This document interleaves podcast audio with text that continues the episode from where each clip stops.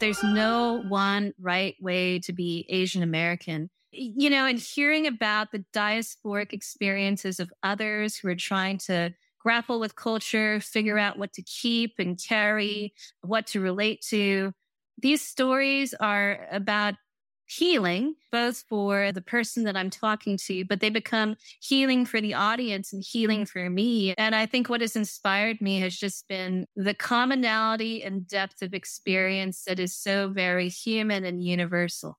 Hi, I'm Shin Yu, and I'm a modern minority. Welcome to Modern Minorities. This is the show about work and life, told through the lens of what makes each of us different. I'm Sharon Lee Tony, a Chinese American girl born and raised in New York City. And I'm Raman Segal, an Indian American boy who came from Alabama with a banjo on my knee. Through conversations with some really interesting people, we uncover the stories, perspectives, and often unspoken truths about how our guests uniquely experience the world. It doesn't matter where you're from, the color of your skin, or who you love. We're all minorities somehow but we're no one's model minority. This is a show about all of you for all of us.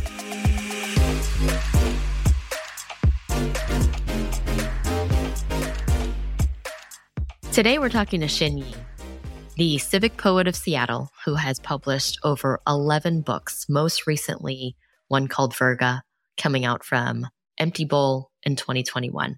She has received a number of awards from other cities as well, including being the Poet Laureate of the City of Redmond.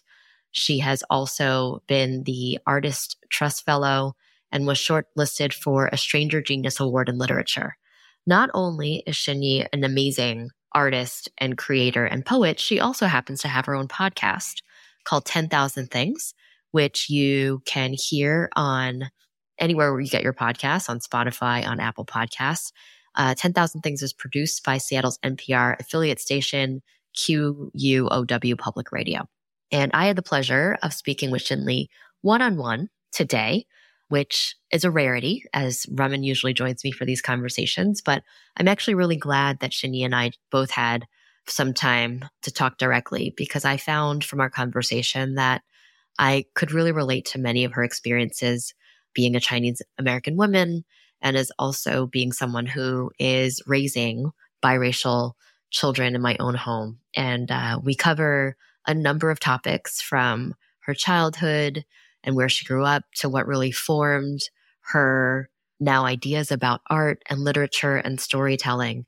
Um, and I just really felt like she has a deep, deep passion for connecting communities, connecting cultures and for drawing out beauty in the most unique ways. So I hope you truly enjoy my conversation with Shin Yu today.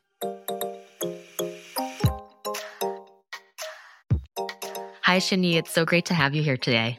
Great to be here. So, Yi, some of us know who you are, and we've either heard you on on your podcast or read about you in one way or another. But I think a lot of our listeners are probably curious to know where where are you from?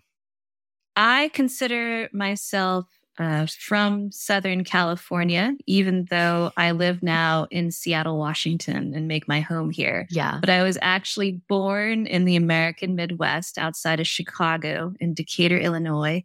And when I was really young, my parents moved us out to the West Coast uh, around the sort of general Los Angeles area and eventually settled in the Inland Empire kind of Riverside, San Bernardino County area. And that is where I spent basically the first 17 or so years of my life. So those years in Southern California were absolutely formative. It was a non Asian American community in which I grew up. Wow. So you've, I mean, that's three regions or three locations in in your lifetime so far and certainly two big ones earlier in your childhood, which is pretty, pretty amazing. And I, I definitely want to hear about that in a second, but I'm just curious to know because a lot of us who are listening, and even me myself, when people ask that question, there's actually an underlying question, right? So do you ever get asked, where are you really from? Yes. in all the ways people love right. to guess. Yeah. Yeah. yes. So I am the daughter of Taiwanese immigrants who uh, were born during the Japanese occupation and lived during, you know, kind of Chiang Kai shek's reign in Taiwan and under the White Terror. Wow. So my parents left Taiwan in probably would have been their late 20s, early 30s. And my father, for instance, didn't go back for a very long time until after uh, martial law ended. Mm-hmm. Yeah. Mm-hmm. Yeah. So very strong Taiwanese identity. Wow. And you mentioned when you were growing up, you were growing up in a community that wasn't very Asian American, right? Mm-hmm. Yeah, yeah. So where exactly was that? You said you'd say most of your childhood was in Southern California, LA area? Uh, actually, south of there. So, you know, that's where we kind of got started initially. But my parents eventually bought a home in Highgrove, California. Okay. Which is a small and unincorporated town between Riverside and San Bernardino counties, which the community itself was like built on or very near a landfill you know, in an area where uh, there were a lot of orange groves and like citrus farming for a long time. And it was a, it was a strange place. There was a historic Chinatown in the Riverside area that, uh, you know, kind of got started in probably the 1900s, but there came a point where there was only one bachelor resident that was left and lived there for like 30 years. And then he passed away. And then in 1974, the city of Riverside decided to completely destroy and raze to the ground the Chinatown that was there. Wow. And I was born in 1975. So, you know, when we eventually came to this area, uh, there were no remnants or, you know, traces of that place mm-hmm. and that history. And yeah. it was, it was strange. You know, it's like I grew up on a street called Mandarin Way and, you know, grew up around all these citrus groves, which were, you know, farmed and cultivated by Chinese immigrants. And yeah, there was just an absence of the Chinese American contribution to history mm-hmm. and to place. And so it was a very strange place to grow up. Riverside, Highgrove, primarily kind of mixed race, brown and black predominant language was Spanish. So I grew up speaking a lot of Spanish and hmm. just, it was just a very kind of working class area, gritty and yeah. is not, I think, what people expect when I say, I grew up in Southern California. Right. Yeah. Right. Yeah. Like I can remember going to college in Boston and, you know, people just having these wild ideas of, oh, if you grew up in California, you probably surfed a lot and your life was yeah. like Beverly Hills 90210, totally. Uh, which also didn't have any Asians. right. right. So, right, right. Yeah. Yeah. My particular experiences as an Asian American growing up in Southern California were pretty atypical. That's so fascinating. And you know so much about the area before you moved there, like all the history that you just shared. Where did you get that from? Was that your own passion and your own interest to look into that? Or were you taught that in school? Like, how did you know that there was a former Chinatown? And it was not taught in school. Okay. I think I was very aware that in the downtown area, there was like a Chinese pagoda that was put up at some point by the Taiwanese people. And I didn't understand if that was like a marker of like a sister city relationship or what the history was. And you know, Riverside was such a weird place for me that I left when I was 17 and I've never moved back. But I will say probably about 10 or 15 years ago, when I got really more interested in local histories and histories related to Chinese Americans, which really came about from living in Seattle, where there is a strong legacy of Chinese American history and activism. Yeah. I got really curious about what that was like in Riverside. And so I went and visited on a trip home the Riverside Historical Museum and talked to a local historian who referred me to a couple of books that had been um, researched and written that were about the archaeological excavation of what had been the former Chinatown uh, Riverside site. And those were things that I think came about maybe in my late, late teens or after I left. Like there has been uh, a kind of initiative to quote unquote save Riverside's Chinatown because the kind of empty lot where the Chinatown was is just like fenced in. And uh, there have been, I think, some movements to try and preserve that as a historical place and to fight development on that land. And so it's something that I have gotten to know as a history after leaving that place. And it was actually necessary for me to leave that place to understand it.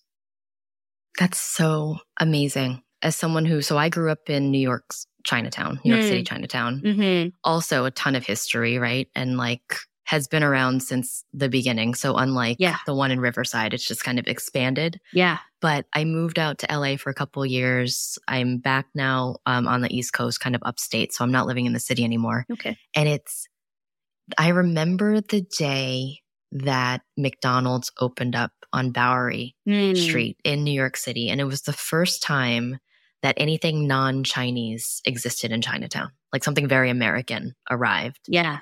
Mm. And I remember thinking I must have been, I don't know, maybe middle school at the time. So I was old enough to be aware of these things, but not really old enough to predict the future. Mm-hmm. But I remember feeling like this was going to change everything for the neighborhood. And yeah. And the locals were excited because it just felt like America had arrived in our in, in a little yeah. you know enclave that was very in touch for you know probably hundred like not not hundreds but yeah you know tens of of decades yes and now when I go back there are so many non Chinese places right it's right. like it's almost it's it's fascinating to see how you can call you can use the word gentrification whatever they call it right but mm. how the community has really evolved and changed mm-hmm. in a way where when i do see some old architecture or a, a, temple that's still there and granted a little dusty and the paint's you know peeling off and things it feels like i'm looking at a piece of history when really that mm. location hasn't been around for very very long. And it's yeah. just listening to that story of you know a whole a whole community yeah. was just removed and all you had left was the, the pagoda or whatever you were looking at as like the the marker of something that was there before and then it was painted over you know by by other things that came after. It's it is. It's just layers of stories and and evolution. Mm-hmm. bring me back though to like brown and black communities spanish being the predominant language and then you being the Chinese American girl in the midst of all of that. What was that like growing up and going to school with folks that didn't look like you?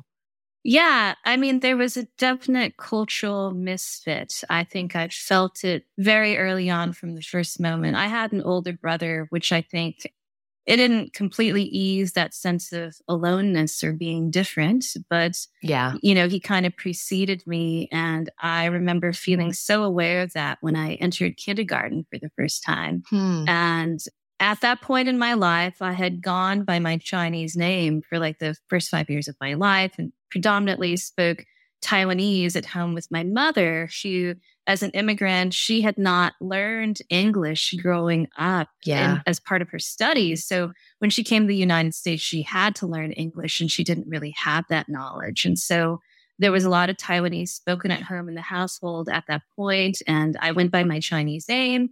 And then I entered kindergarten and nobody looked like us or spoke our yeah. language. And that was when I actually made the switch to using uh, my American name that my father gave to me. And, you know, became aware of like the ways in which I wasn't the same as the other mm-hmm. children, the food that I ate, the name that I had, the language that we spoke you know, whether or not my teachers or the other children were aware of how deep those differences ran, I was very aware of them.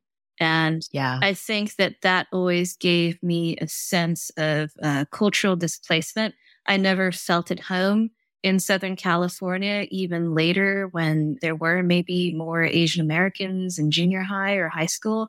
I think there was just this deep sense that we had been like I don't know, parachuted into Riverside, you know, and, and that, uh, there was so much that didn't make sense in terms of the possibility of belonging to a place like that. Mm-hmm. So I would say that I always felt a certain sense of restlessness and, you know, I mean, I think a lot of Southern California, it kind of, gets lost in a little bit of a cultural vacuum. Like I think of cities like Seattle or San Francisco or New York and Boston, those being cities that are very culturally rich in the arts and deep in literature as well, kind of like bookstores and reading culture and, you know, kind of cultural complexity and depth. And I think I felt like growing up in Southern California, there was maybe a greater fascination or affinity with like television and the film industry and yeah. popular media images yep. and the ways in which those would influence people's behaviors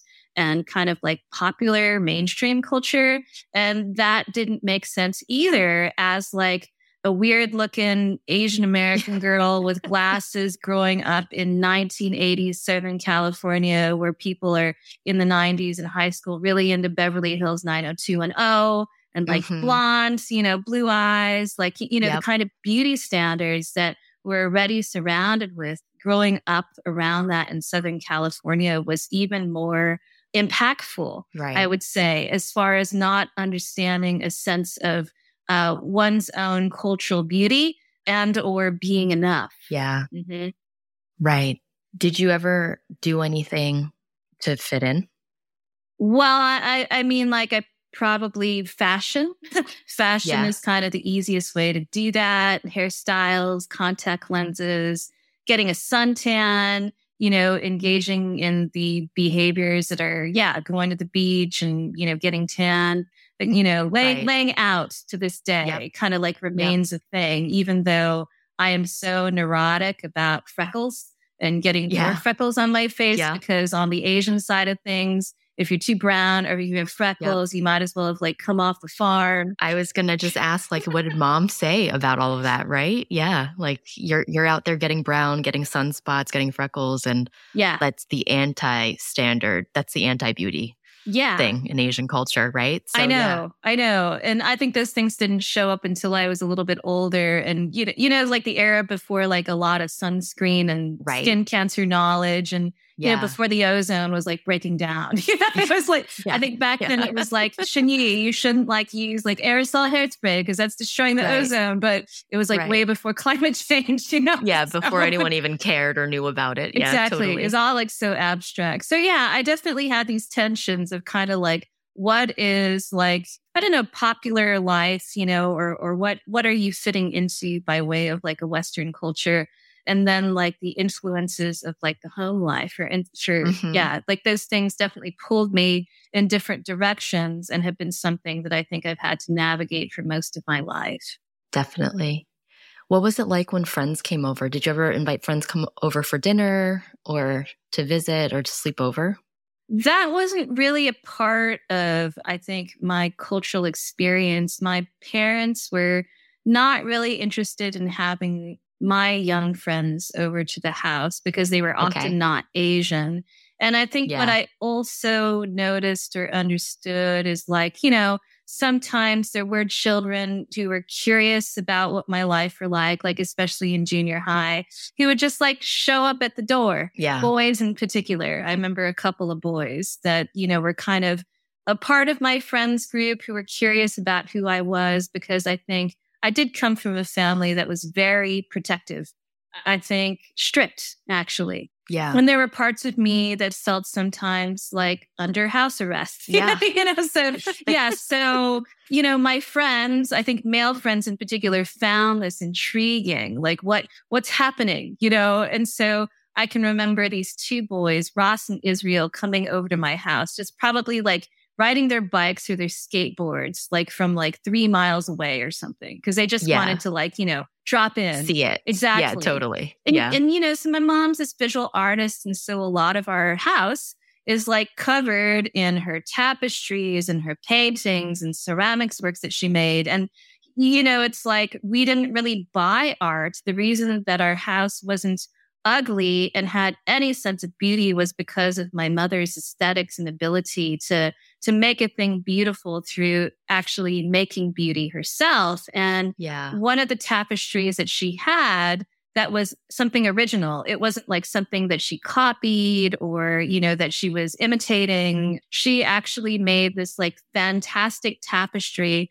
that was like a self portrait of herself nude over my parents' bed that had like, you know, Western cherubic angels and like a white blonde lover right. embracing her with her like flowing auburn hair, you know? Yeah. And I remember these two little boys coming over. They're not little. They're like, you know, 13. They're like prepubescent right. or, you know, yeah. just whatever.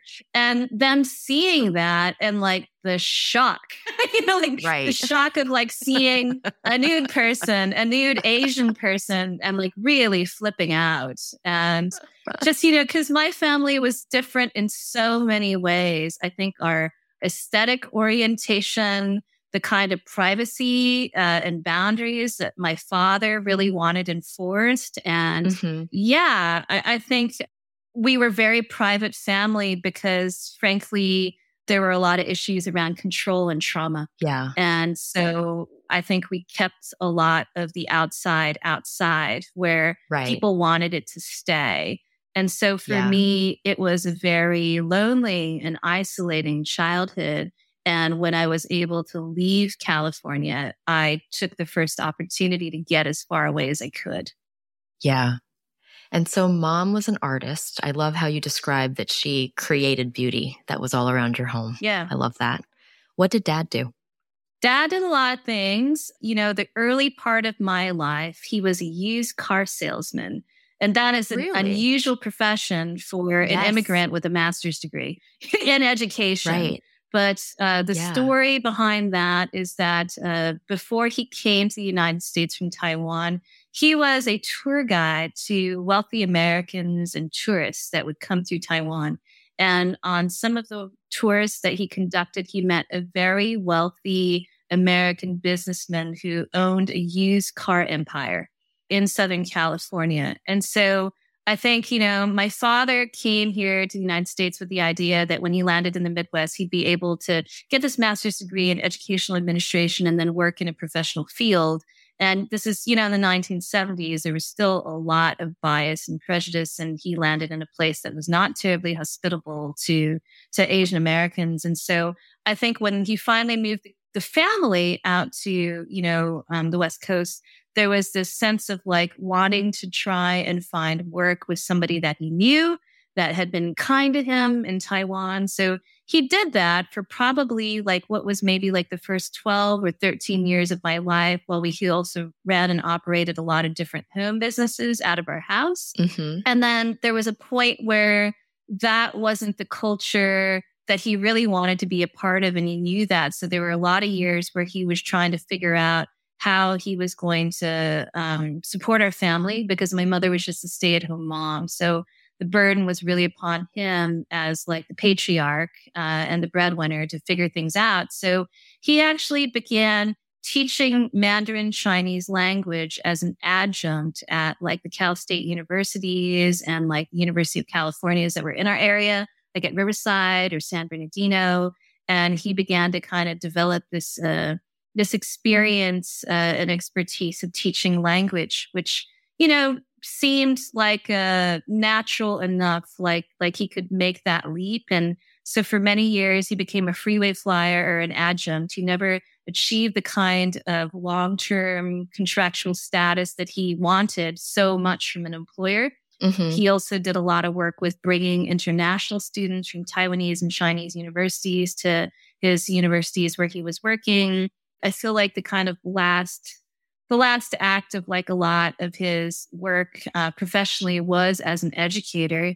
He's in his 80s now, and he yeah. he's his work now is as an interpreter for like the legal system or for the medical system, and he's really happy doing that.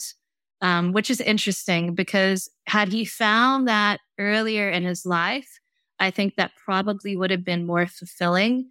I think that early on, though, there were a lot of standardized tests that uh, he would have had to have passed to be able to do that kind of work. And as an immigrant with a different sensibility about language, those were very opaque processes that were hard to navigate and to get to the other side. That's amazing, though. He's had such a journey of different things, and it sounds like he's settling. He, he has settled into what gives him the most joy in that way. And, and it also sounds like he's made a big impact with his education as well as with kind of cross cultural relationships in that way. Yeah, I think uh, the kind of work that he does as an interpreter, translator, advocate, those all really grew out of, I think, his longing for having more allies and accomplices when he was a new immigrant to this country, not able yeah. to figure out what kinds of support and resources were available. So I think it's a way in which he can rewrite uh, or or heal some of the wounds that he's accumulated and to feel a deep sense of purpose or helping and serving others. I think it's very complicated and entangled in his identity, like the place between getting what he needs and kind of reworking, well, helping others, but then kind mm-hmm. of like revisitation of his past and transforming it in some way. Uh, I think some of it is conscious and a lot of it is unconscious. But I think if at this point in his life he is able to find the thing that gives him a sense of purpose, that's really beautiful because right. some of us walk through our entire lives as if it were a dream yeah. and don't find that sense of purpose. And we just don't find it. Yeah. It's so true. Yeah. We don't even know what questions to ask. Yeah. So true. Yeah. What did you want to be when you grew up? Uh, you know, I I wanted to be a music journalist, like really at one point, and I also that's want, very specific. And I also want to be a pop singer. Yeah. yes, I thought a lot about like being like a DJ, like yeah. a music DJ.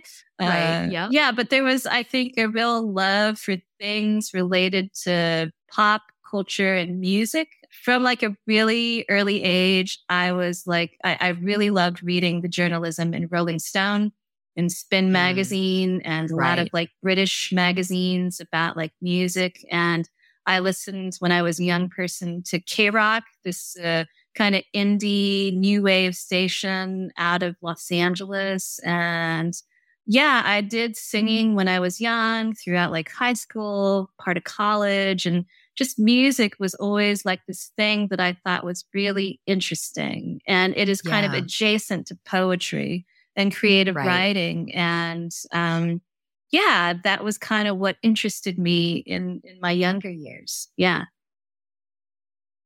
So how did the how did the interest go from music into poetry? When did you discover a love for poetry or when did you start writing poetry?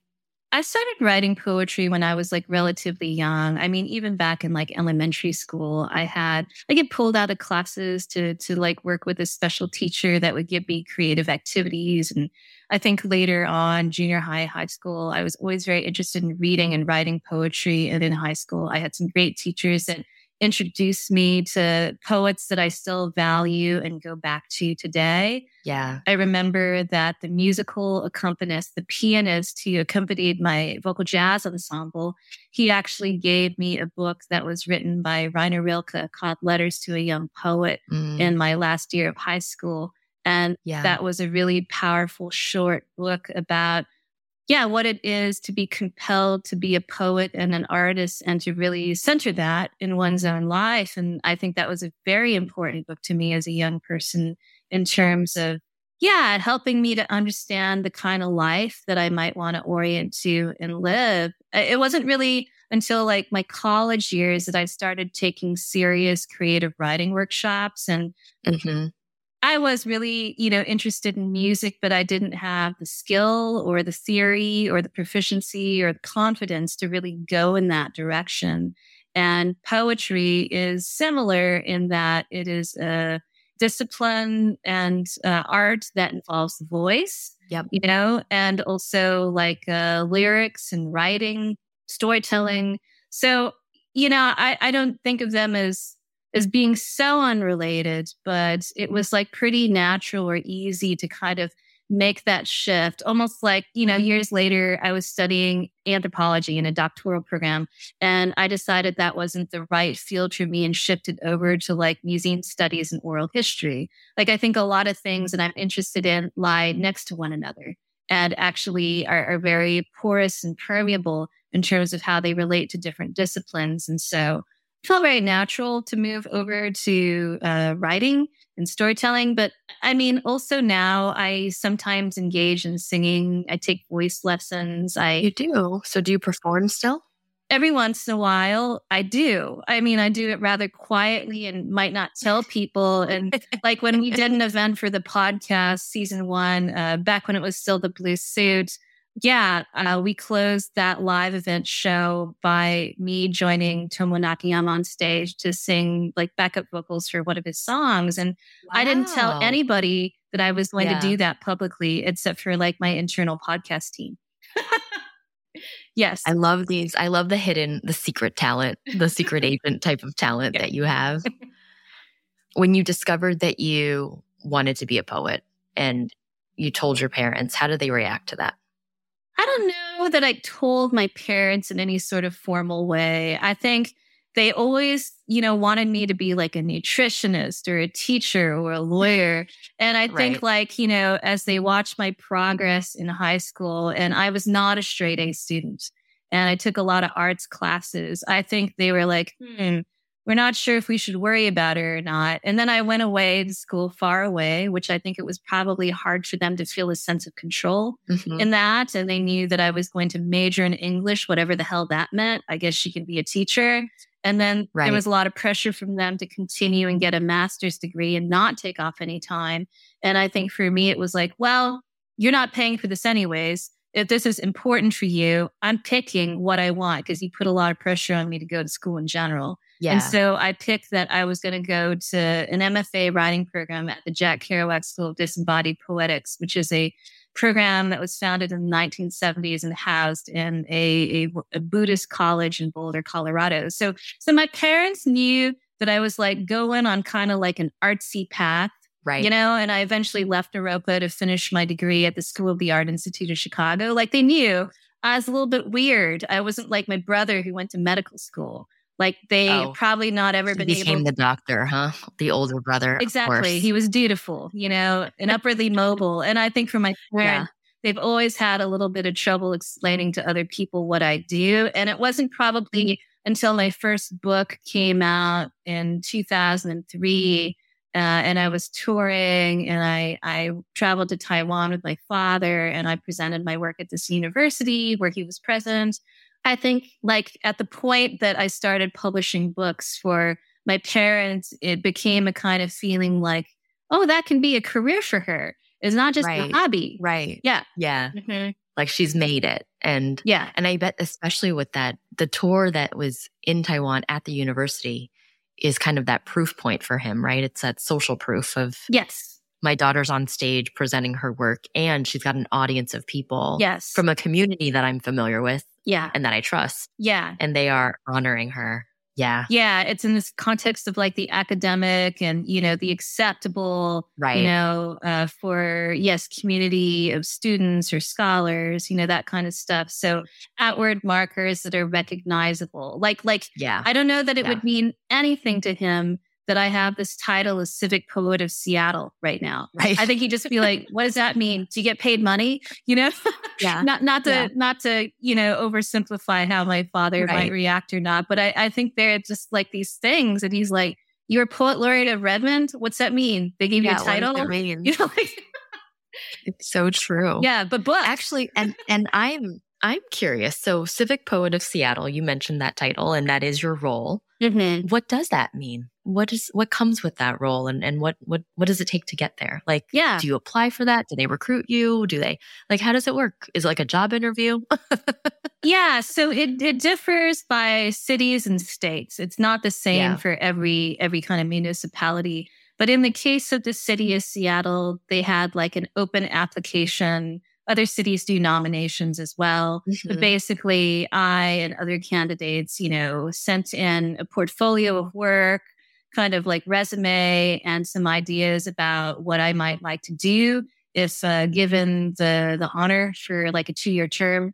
What are the ways in which I would serve as an ambassador to poetry and to uh, you know do poetry activations in the city that could engage uh, community members that might not naturally be interested in poetry and to basically just champion Seattle poets as well. So for me, it is not a platform for me to be like, look at what I make or look at what I do. It's really about finding ways to share the diversity of poetic voices in Seattle. And so, like, one of my first projects when I stepped into the role was to curate uh, a digital campaign of 30 days of Seattle poetry for KUOW Public Radio that was on their website. And then I did weekly broadcast segments uh, specifically with BIPOC and other diverse poets um, that had these stories that I wanted to tell to elevate and amplify their work. So, yeah, I went through, you know, a kind of normal panel interview process to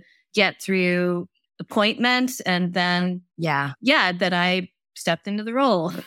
Yeah. Amazing. I didn't even realize as someone who isn't a poet mm-hmm. mm-hmm. or in literature i didn't even realize that there were roles like that you know that they there were people appointed in in these types of roles. And i think it's pretty incredible that you've been recognized for your work in this way and celebrated and can continue on to serve the community with your with your art and your creations yeah, I, I feel pretty honored, you know, to have the role because, you know, years ago, I was like the poet laureate for the city of Redmond, which I didn't even live in. It's on the east side, it's where Microsoft right. is. And it was yep. like a nice kind of like uh, practice, I, I, I think, or first, first a warm up. Yeah, a, a warm up to yeah. kind of understand what are the roles of a public poet. And, you know, during that time, I kind of treated that appointment as like almost an artist in residency where I used the budget that I was given to do some public art projects and to make some objects. And, you know, I also curated programs related to poetry, both contemporary and ancient. And one of my big projects was actually writing a poem related to the city's relationship to its tree canopy and watersheds, animating hmm. that poem with a collaborator, a filmmaker named Michael Barakat and then having it projected on the back of City Hall in December during kind of like one of their civic festivals related to like lights and holidays. And, and it was this piece that was about, yeah, uh, the city's relationship to environmental stewardship and was a really interesting experiment for me in thinking about how poetry can live and exist in the public space and interact with people. So yeah, I'm really excited to have those kinds of opportunities to to make my work on a bigger scale and to do larger type art activations. Um, yeah. Yeah, that's a lot of fun for me. I was a event producer and curator for like 20 years and did a lot of fun events, uh, producing for Atlas Obscura for four years. Just really love bringing people together to share aesthetic experiences that create a sense of belonging. That's really important to me. That's so great and you're involved in so many things. Like I'm kind of in my head, I'm like, what do we talk about next? Because we can talk about 10,000 Things, which is your incredible podcast. You also told me before we started rolling that you've got two books coming out this fall, mm-hmm. which is pretty amazing. And we'll make sure we we put all the pre-order links into the show notes um, for everybody.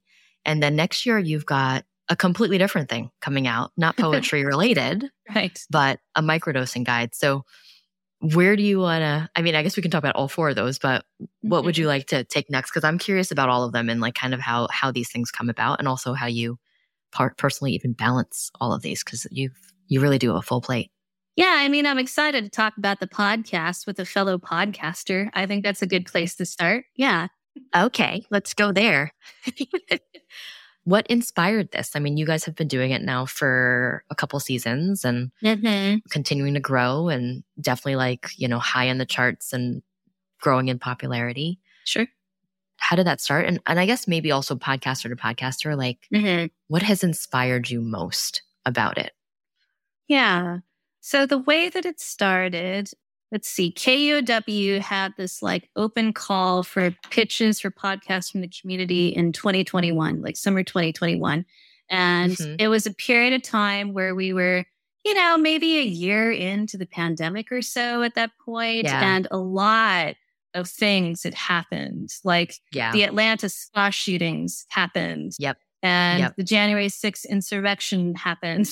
And yep. just, it was a very dark time for me personally, feeling the rise of anti Asian hate crime, I'm raising like a mm-hmm. mixed race child and trying to figure out how to help them navigate places so that they don't feel a sense of unsafety being mixed race. And yeah. a lot of things were coming up for me at that time. I found it very hard to write or be creative. And there was just this darkness for me, especially the kinds of stories that like, you know, you open up your Twitter feed and you're seeing like an autoplay video of an elder, a Chinese elder getting their face bashed in or kicked, right? Like it was just such a hard, hard time. It was a terrible time. Yeah. Really. Yes. Yes. Yes. And I think for Asian women, it was really hard too. And I felt really so deeply the need for different stories about Asian American experience. And a thing that had been sticking with me, sticking to me, was that Andy Kim is uh, the Congressman Andy Kim from New yep. Jersey is actually he is the namesake of the first version of my podcast, which is called Blue Suit. He uh, was photographed in a viral image of uh, wearing a blue suit picking yep. up like garbage on the Capitol Rotunda after totally. the insurrection. We, we, all remember that. We yeah, all we remember, all remember that image. Yeah, yeah it, totally. it was like burned into my memory. And I was mm-hmm. like, who is this congressman? You know, like, and I was really curious about like his leadership, you know, kind of like the way that I get nerdy about like Obama and leadership and just kind of like, yeah. what are his values? What is he up to? So I followed his Twitter and, you know, I was fascinated to learn that the Smithsonian Museum asked him to donate his blue suit to their museum collections as a way for them to tell another story or angle or perspective that came out of that January 6th experience and day. Yep. And you know, so he was, you know, this this suit was becoming this kind of legendary object with this story that was so much bigger, you know. And I, as somebody who has studied museums and has spent a lot of time writing about like art and objects and monuments, it really stuck with me as a story that had so much to say. And I thought I'd write a poem about it, but like as time went on, I realized that what I thought I wanted actually was like a story series in which I could talk to Asian American activists, leaders, but also artists, because I think artists practice activism and leadership in really interesting and subtle ways that are innovative. And that was the series that I pitched to KUOW about the thing that I wanted to build and make. And before I even pitched, I knew an editor at KUOW that I'd worked with many years ago on like a storytelling event. And I asked him, Do you think this is something you all would be interested in reviewing? Should I spend any time trying to like develop these story ideas? And he was like, Yeah, I, I think you should submit. And I did. It was piloted along with maybe seven other podcast ideas. And then it was commissioned for a full season. And we just finished our second season, uh, publishing it uh, just, I guess, at the end of June. And your question was, what has inspired me about it? You know, when I started putting together the stories in the first season, and this extends into kind of like how I've curated the stories for the second season as well. I always felt like this was a series about that there's no one right way to be Asian American. And it was, I think, in many ways, a kind of series um, of stories that could have been very powerful for me as a young person, not wanting to grow up to be a doctor, or a lawyer, yeah. but as somebody who had these kind of creative inclinations or uh, interdisciplinary uh, passions that I wanted to bring together in different ways.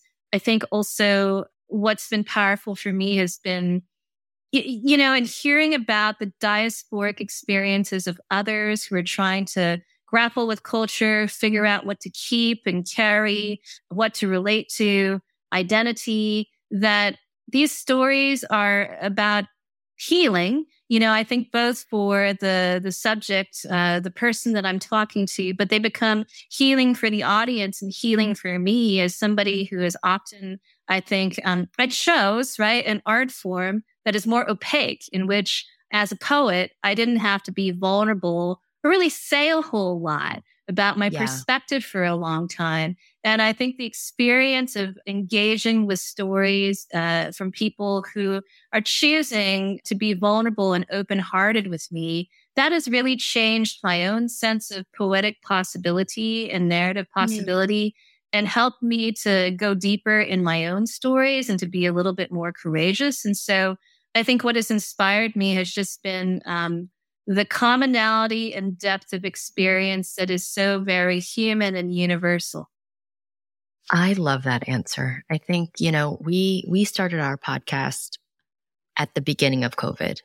So as all of the anti-Asian yeah. events happened, it was interesting to be having conversations with people that weren't only Asian because we, you know, we we center on all minority experiences, but having a platform where we were engaging with people, usually weekly, sometimes even more depending on Yeah. our recording schedule, Yeah. and then watching the world implode around us, right? It's like, Yeah. and so we've been doing it now for gosh, over three years. And Mhm.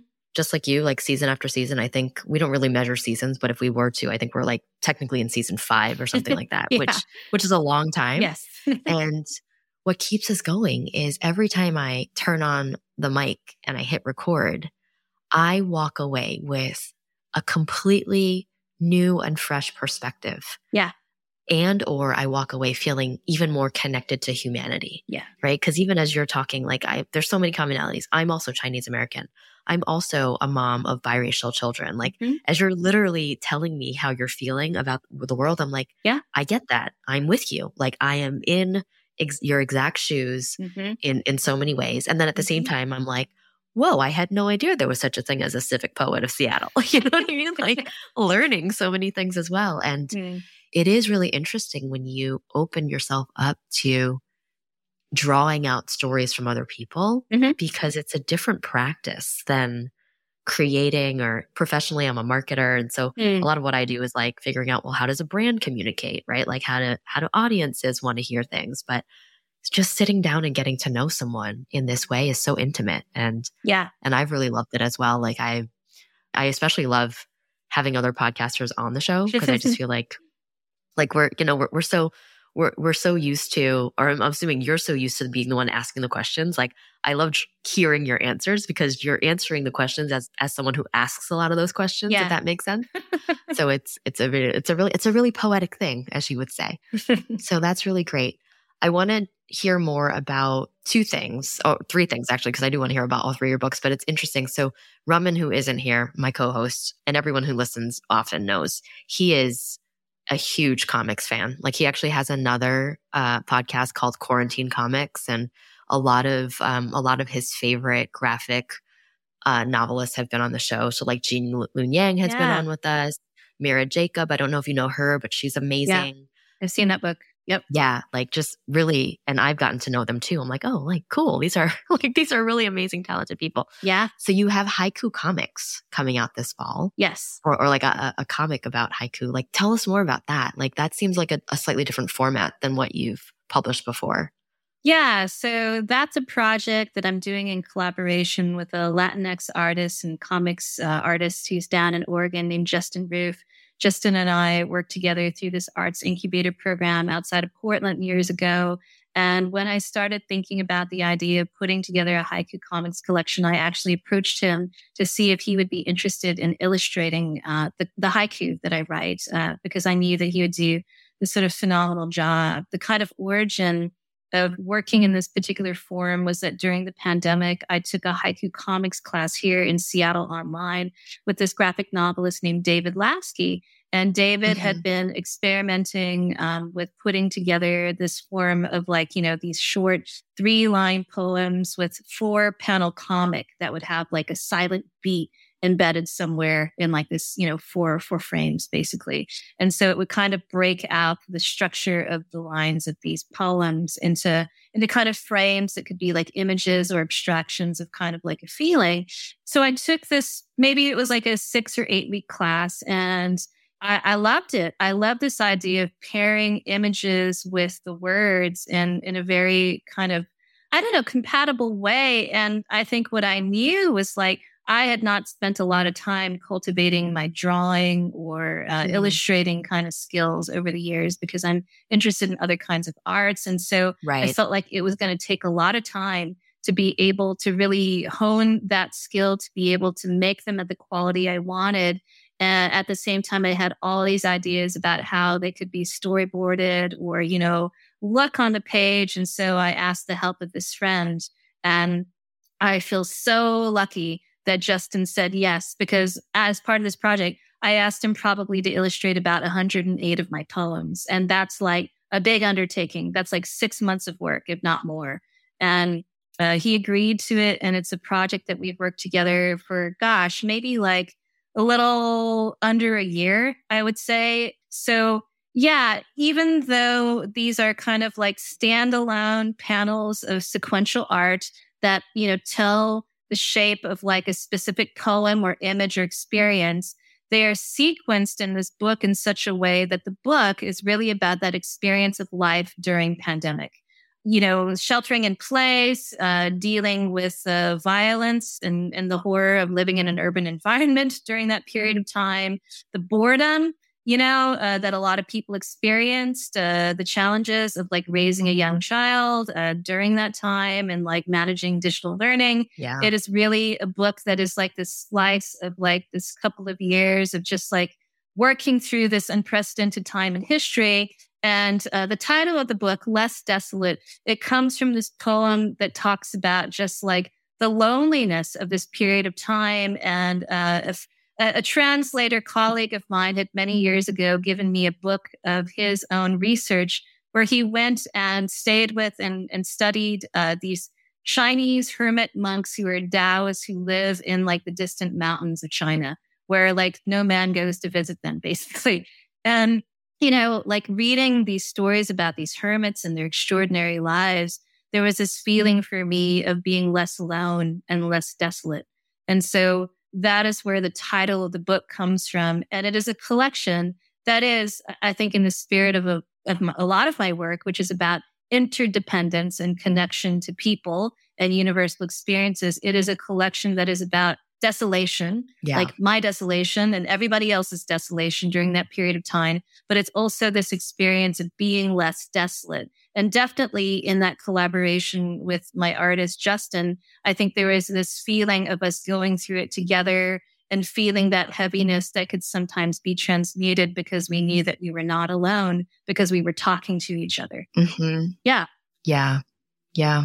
I I know I definitely at that time, I mean, all of us, right? We were at home and juggling so many things. Like you mentioned digital learning and yeah. like Zoom, just even pivoting to the purely Zoom meetings for, for some of us. And, and I remember feeling really isolated at that time too. And when I take a step back and I think about it though, I was in quarantine with my husband, my two children, and then we still had like our babysitter kind of coming over yeah. to help with Zoom school. So, yeah. really, my bubble was more than just me. And I think about those of us who were completely isolated, like yeah. living by themselves and maybe just like have a pet at most, right? And oh yeah, that that that range of of that loneliness and isolation and desolation that came with it runs really deep and broad. So yeah, that's exciting, and that's available for pre-order. Yes as if one book wasn't enough, you also have a poetry collection coming out called No Neutral this fall as well.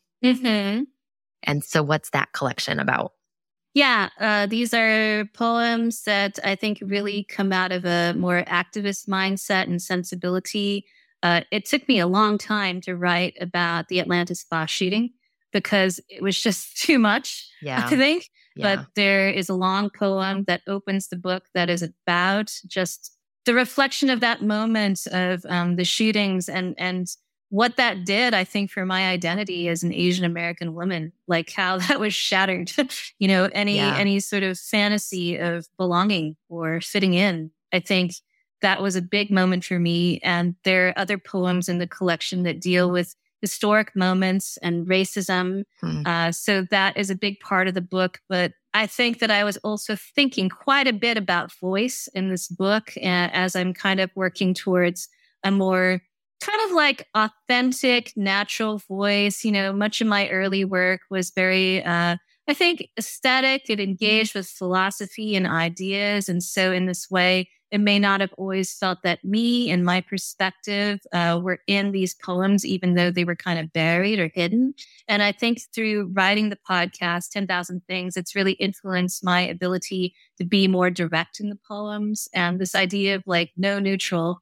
When I started doing podcasting, I, I work with a wonderful editor who has helped me, I think, so much in understanding and deepening my sense of voice. And we used to talk about voice and in just like very, very general and abstract terms. And we talked about this idea of like a neutral voice. What is neutral voice when you are on public radio and what does that sound or feel like? And I think in actuality, as I've come to kind of understand it better, neutral voice is maybe like a kind of performative casualness is kind of, yeah. you know, like the aspiration. And I, I think that you know, for me, this trying of grappling with this idea of what is neutral voice for me as an Asian American woman who cannot literally perform like white male public radio voice. What is yeah. neutral voice going to be for me? Right. And not just this performative casualness, but actually this feeling of being able to be myself fully um, and to be expressive in the vulnerability and the emotions. And so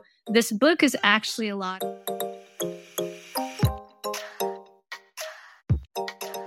And that was our conversation. We got cut off in a weird way, so we didn't get a chance to do speed round or any of the thank yous. Um, I think, as you heard, Shin Yu is an amazing force and an amazing character.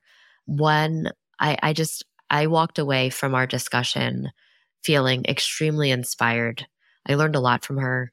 I had very little knowledge of what a poet's journey could be coming into this talk today. I think, you know, my my idea of poets are people that create poetry, maybe publish books every now and then, which are things that she definitely does. But as she talks about expanding her art into different formats like comics, and as she even starts to bring that into storytelling through other mediums like podcasts, I think that Shin Yu truly is just beginning her journey in many, many ways. And I'm excited to see what she has coming up next. We talked a little about, bit about her future projects, which we will definitely include in the show notes. Everything from her two books launching this fall, Less Desolate and No Neutral, as well as a project that we didn't really get into too much, but we'll bring her back for another chat.